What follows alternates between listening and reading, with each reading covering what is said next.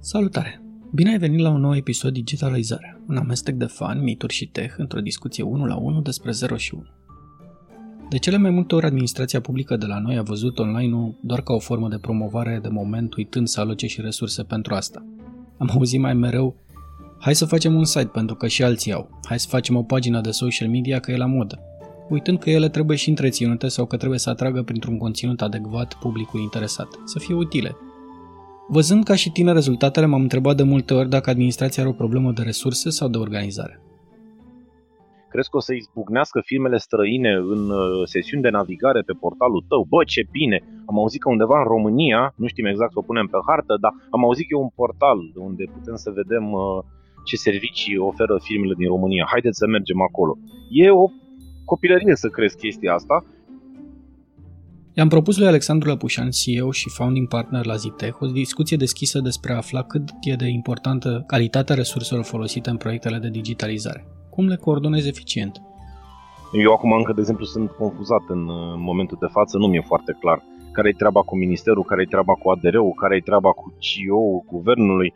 Par acolo a fi niște, nu știu, cam fabula aia, racu, broasca și o ștucă, fiecare trage în altă parte și sacul rămâne pe loc. Am vrut să profit de experiența sa în proiecte implementate în peste 20 de țări de pe tot globul, încercând să aflu cum poate statul folosi potențialul de inovare al companiilor private pentru o digitalizare de succes. Salutare, Alexandru! Bine ai venit la Digitalizarea! Salut, Radu, și mulțumesc pentru invitație! Zitex sună așa imperativ. Zitex spune tot. Care e povestea numelui vostru? Păi, cum să spun, eu am învățat la locul de muncă multe meserii, printre care și partea de branding. Pe vremea când am ales, poate nu știam așa de multe. Dar oricum am ales o variantă mai bună, că inițial ne gândeam la lucruri de genul ăsta. Vorbeam cu Simona și aveam tot felul de combinații, Alsim, sunau tot felul de firme de-astea comuniste, știi, le și vedeai, Alsime, Sapo. Da, și am evitat totuși zona respectivă Uh, și ne-am întrebat până la urmă, dar până la urmă noi ce vrem să facem? Păi uite, noi vrem să fim consultanți, noi vrem să oferim soluții, să digitalizăm procese. Deci ce facem noi? Păi le aducem tehnologie uh, clienților. Și ok, noi le aducem tehnologie și ei ce ne aduc? Păi ei ne aduc bani, știi? Și atunci uh, am zis așa în glumă și cu un accent un pic mai, uh, hai să nu zic estic, estic ci de-a dreptul rusesc, am zis uh, you bring us the money, we bring you Zitec. Și așa a rămas din gluma asta. Din gluma asta a rămas. Am avut uh, după aia baftă și un prieten ne-a și ajutat cu domeniul.com și uh, a rămas așa. Până și sicla, așa frumoasă cum o vedeți, e realizată de mine, atâta s-a putut. Și cumva colegii până acum nu și-au luat inima în dinți să vină să-mi spună hai domnule să schimbăm o dată sicla asta, că uite. Deci cam așa, s-a, așa am făcut botezul. Au avut curaj. Am văzut că ați făcut peste 650 de proiecte în 20 de țări, ceea ce e uh, fabulos, zic eu. Care dintre implementări ți-a rămas la suflet? Uh, cred că de fapt numărul e un pic mai mare, dar e și dificil să le numeri de la un moment dat, mai ales că în primii ani nu eram atât de bine organizați și digitalizați, știi, Cizmarul nu avea cizme la început și firma arăta complet altfel, adică modul în care acum, modul în care arată acum Zitec în ultimii 5 ani de zile nu are nicio legătură cu primii 12 de companie. Uh, după cum spuneam la început, am învățat multe meserii aici, ăsta e MBA-ul meu pe, pe viață, văd că, și uh, prin urmare e greu de spus dacă sunt doar atâtea, eu cred că sunt chiar mai multe, iar la capitolul țărilor știu sigur că sunt mai multe, două, două, sunt undeva peste 30 de țări în care lucrăm, mai ales că acum am lansat recent și un produs uh, al nostru, un produs de tip SaaS, uh, Miro.io, care acum este vândut el numai, deci lăsăm la o parte serviciile Zitec în vreo 30 ceva de țări, din Noua Zeelandă, Australia până în Ecuador, din Slovenia până în Germania. So, uh, e într-adevăr uh, plăcut să vezi, știi, că într-o țară atât de depărtată în care nici n-am ajuns încă, ai pe cineva care apreciază produsul și consideră că îl ajută în, uh, în munca de zi cu zi. Dacă ar fi să menționez pe lângă Miro un, produs din, un, un proiect din zona de servicii, Probabil că proiectul meu de suflet a fost uh, făcut pentru un startup american, uh, se numea Proventis, cu câțiva ani în urmă, cu mulți ani în urmă, uh, care agrega modele biostatistice, mai ales legate de anumite intervenții, de exemplu, intervenții pe cord deschis sau trombofebită sau tratamentul unor tipuri de cancer și aplicând anumite modele statistice, Uh, puteam să vedem ce uh, riscuri introduce un anumit uh, tratament și cum scade riscurile principale pe care tratamentul vrea să le adreseze. Chestia asta era super, e super cool și astăzi, dar atunci era, părea, părea science fiction și uh, a fost foarte, foarte motivant. A fost și un proiect în care a fost greu să nu ne implicăm personal, inclusiv uh, america, unul dintre americanii cu care lucram în echipă uh, a murit din păcate fix de o tipologie de cancer pe care acest mm. soft încerca să o, uh, să o adreseze. A fost uh, și provocator tehnic și, uh, uh, cum să spun eu, ne-a adus și multe satisfacții. Ne-am întâlnit la momentul respectiv cu companii mari, cu IBM în state, cu alții, se uitau la ce făceam noi acolo și uh, erau impresionați. Ei între timp făceau CMS-uri și comunicarea între doctor și pacient, niște chaturi până la urmă. Uh, firma, până la urmă, startup-ul respectiv a fost achiziționat de o firmă mare de software medical din, din state, McKesson, și uh, na, nu am mai continuat să spunem povestea, dar a fost o poveste mă, memorabilă pe, pe total. Genul ăsta de proiecte mă motivează pentru că simți că ai un impact în viața reală. Nu zic, toate proiectele îți aduc satisfacții diferite, dar cele care au impact în zona asta medicală sau în zona uh, socială, pe mine mă motivează poate mai mult. Înapoi la oile noastre. Ce digital sună asta. Uh, n-ați putea voi să preluați Ministerul Digitalizării? Mă gândesc la un hostile takeover, așa, Păi nu știu dacă e neapărat nevoie de un uh, takeover, că uh, uite, am văzut, uh, am văzut și la case mai mari ce înseamnă takeover-ul cu coarne, cu sulițe, cu altele. Cred că nu e vorba numai de un de minister până la urmă. Eu acum încă, de exemplu, sunt confuzat în momentul de față, nu mi-e foarte clar care e treaba cu ministerul, care e treaba cu ADR-ul, care e treaba cu CEO-ul guvernului. Par acolo a fi niște, nu știu, cam fabula aia, era cu broasca și o ștucă, fiecare trage în altă parte și sacul rămâne pe loc. Uh, văd acolo niște împărțiri politice și niște uh, marcări de teritoriu, le consider foarte păguboase. Cred că toată direcția asta de digitalizare ar trebui să fie unitară și uh, ar trebui ca la nivelul de, de jos în organizație, de mai jos de ministru, să fie profesioniști, nu oameni numiți politic. Și asta credeam și înainte, când erau culori mai roșii la guvernare, Uh, și cu atât mai mult cred că ar trebui să o fi văzut uh, în practică și acum. Deci asta uh, ca un prim răspuns, degeaba faci un hostile takeover la minister. Dacă, de exemplu, ministerul o să rămână doar cu stabilirea de politici, după aia va trebui să orchestreze cu implementarea sau ce se întâmplă la ADR și CIO chiar nu mai înțeleg ce, nu știu, limbă tava între două instituții. Nu mi-e foarte clar ce o să se întâmple acolo. Dacă lucrurile astea cât de cât ar fi rezolvate și ar exista o, o voință politică cu adevărat aliniată, cred că ar putea fi luate niște măsuri destul de rapide. Cumva sper ca ele să se întâmple. Am speranțe de la actualul ministru să împingă subiectele astea și sper să nu-l blocheze structura asta de care vorbeam anterior, știi? Și care ar fi trei așteptări sau trei top trei măsuri pe care le-ai vedea? Aș merge pe, hai să zic, nu neapărat pe măsuri, că așa situația noastră e atât de gravă încât o măsură uh, că o faci, că nu o faci, tot acolo o să fie. Cred că trebuie să fie un pachet de măsuri pe fiecare direcție și cred că în primul și în primul rând uh, m-aș uita în zona de, de inovație, uh, pentru că asta nu e o zonă care îți dă rezultate mâine și dacă o amân tot timpul spunând că nu e importantă sau nu o înțelegi, noi nu o să fim niciodată relevanți pe scena inovației în, în IT ne bucurăm că avem uh, un unicorn, ne sperăm că o să avem și pe al doilea, dar după care îi vedem pe toți cum își mută diviziile în străinătate și noi rămânem cu taxele de pe muncă. Prin urmare, m-aș uita la zona de inovație. Aș opri, de exemplu, toate programele astea de tip Startup Nation și sunt, uh, sunt groaznice. Numai când, în momentul în care vezi că e o secțiune pe OLX în care poți să-ți cumperi uh, un Startup Nation, îți dai seama că e o risipă de bani publici Cred că statul trebuie să investească mai degrabă pe un model, uh, de exemplu cum e modelul israelian, în care vine cu o cofinanțare sănătoasă, dar lasă profesioniștii să uh, își facă treaba și să-și riște și banii proprii din mediul privat, pentru că o să o facă mai bine până la urmă și uh, nu am vedea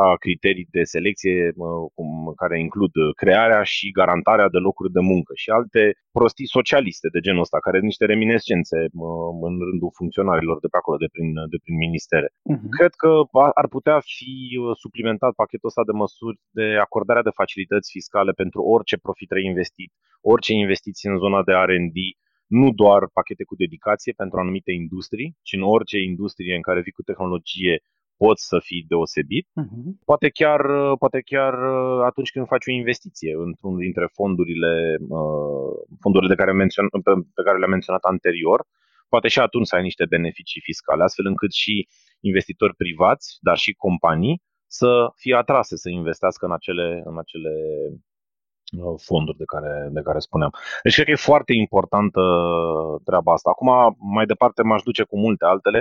De exemplu, să vedem într-adevăr un sprijin al comerțului uh, în uh, exterior. Nu există chestia asta și nu mă leg acum de marele portal care a fost uh, uh scos acum public în zilele trecute, că iată, nu e actualizat din 2000 nu știu cât. Uh, da, ce surpriză. Uh, ci mă refer la faptul că există modele foarte uh, uh, bune și puse deja în practică, uh, cum, este, de exemplu, cum sunt, de exemplu, instituțiile din UK, de la UKTI până la care sprijină real, cu, cu efecte reale, comercializarea produselor și vânzarea de produse uh, englezești în afară. Și noi am putea să facem același lucru. Mai mult decât ei, noi avem poate un, o diaspora puternică în zona de, nu numai în zona de IT, dar uh, avem oameni în top management cam în fiecare țară, cam în fiecare firmă. Găsești români mm-hmm. peste tot și prin urmare ai putea să găsești oameni care să ajute acest efort, fie benevol, fie uh, sub o altă formă de organizare. Deci cred că uh, trebuie să existe un astfel de, de instrument. Faptul că nu-l avem ne face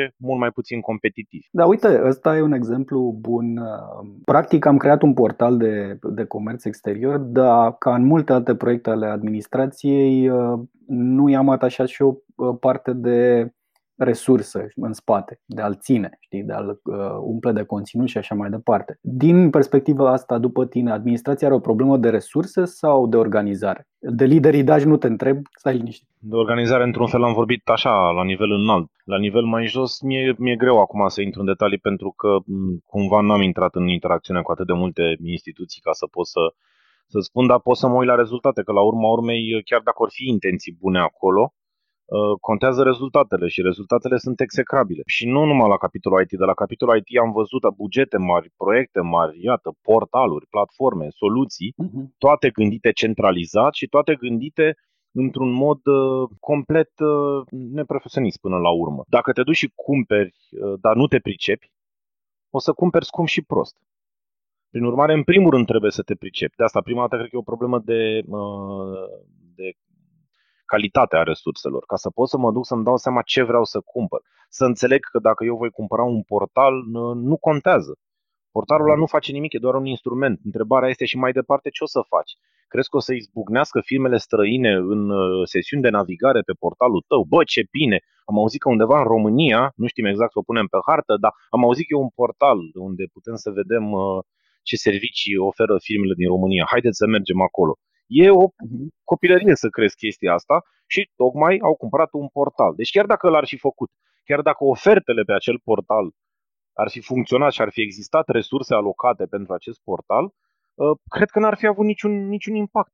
Ca să poți să faci comercializare cu adevărat, trebuie să te duci în țara respectivă. Trebuie să ai oameni în țara respectivă, preferabil din diaspora, după cum, după cum spuneam ante, cu care să te duci să vinzi până la urmă, să facilitezi Uh, uh, vânzarea produselor firmelor românești. Nu stând acasă într-un birou la minister și aprobând sau respingând listing, uh, listări pe un portal. Deci ideea din, prime, din prima nu avea cum să funcționeze și, repet, există modele validate în mai multe țări, nici măcar nu trebuiau să stea să facă mare studiu. Trebuia să zică, băi, dar uite, UK ce bine face. Hai să vedem, să adaptăm modelul ăsta la noi. Că na, nu s-ar potrivi poate toate, toate lucrurile. Așa că, vezi tu, degeaba pui mulți oameni dacă să sape un șanț dacă îl sapă în direcția greșită. Da, e și o problemă de înțelegere a domeniului, uh, după părerea mea, și uh, uh, mă gândeam care ar fi o, o abordare, hai să zicem, out of the box uh, privind educația digitală, mai ales în sectorul uh, public. Cum trecem de la pix la pixel?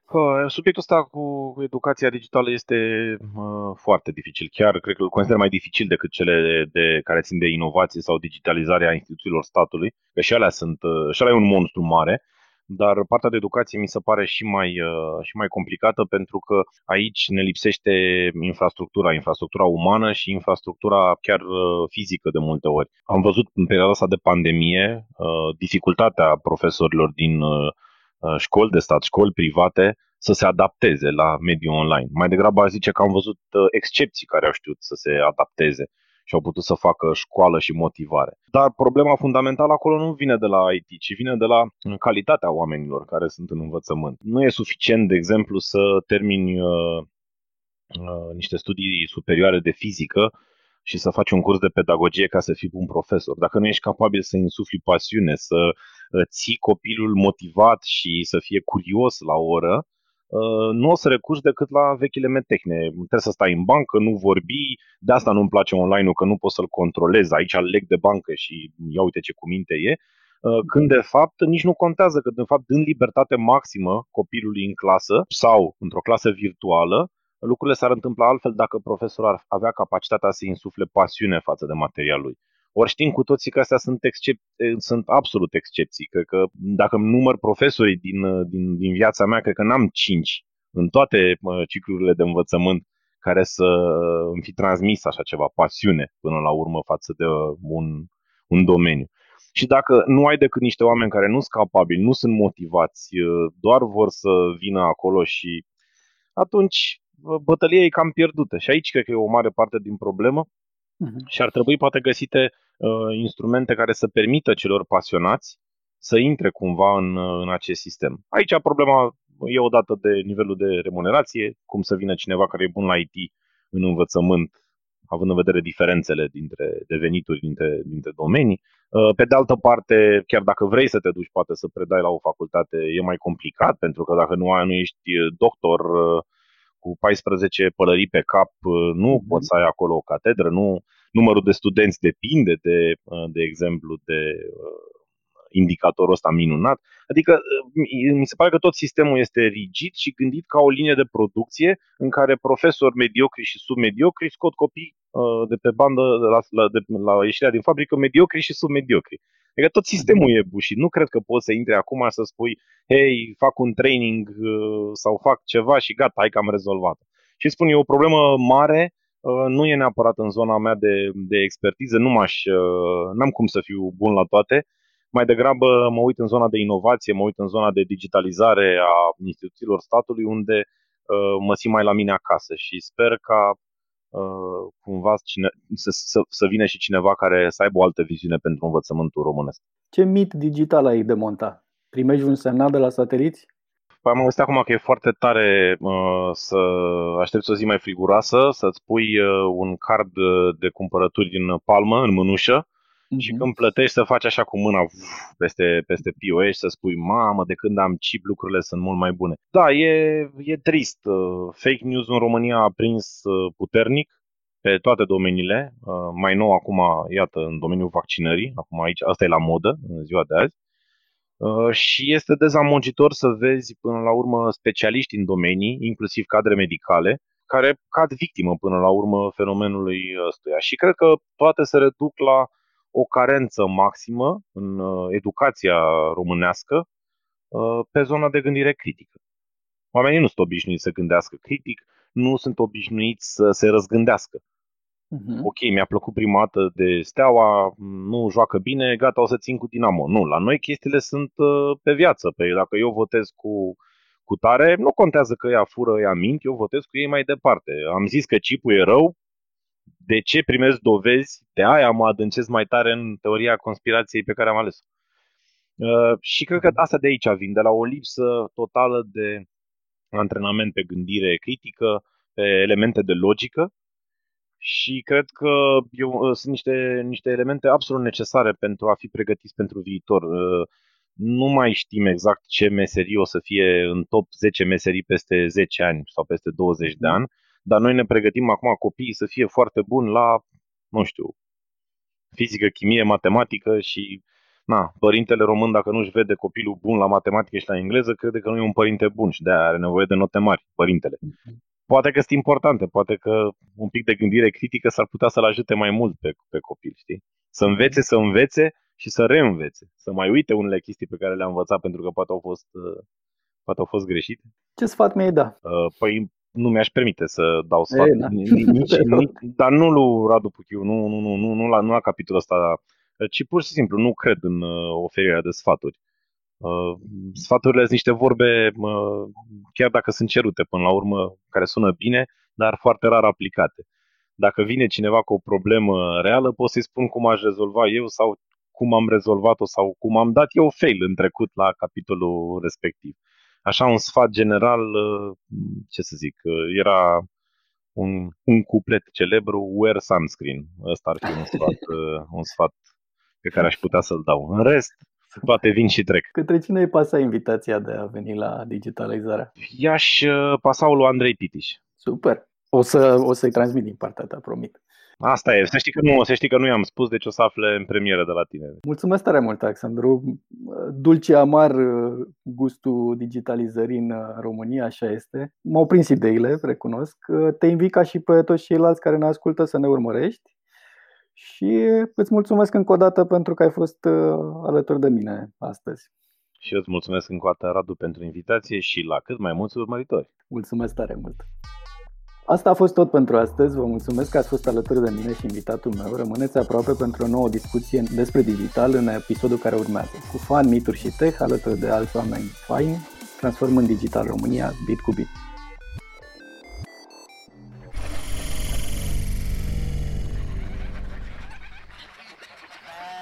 Digitalizarea. Digitala, digitala. A mix of fun, folklore, myths, and tech. With awesome people in Radu Puku. Aidotsi totsi kumik kumarins pro digitalizare.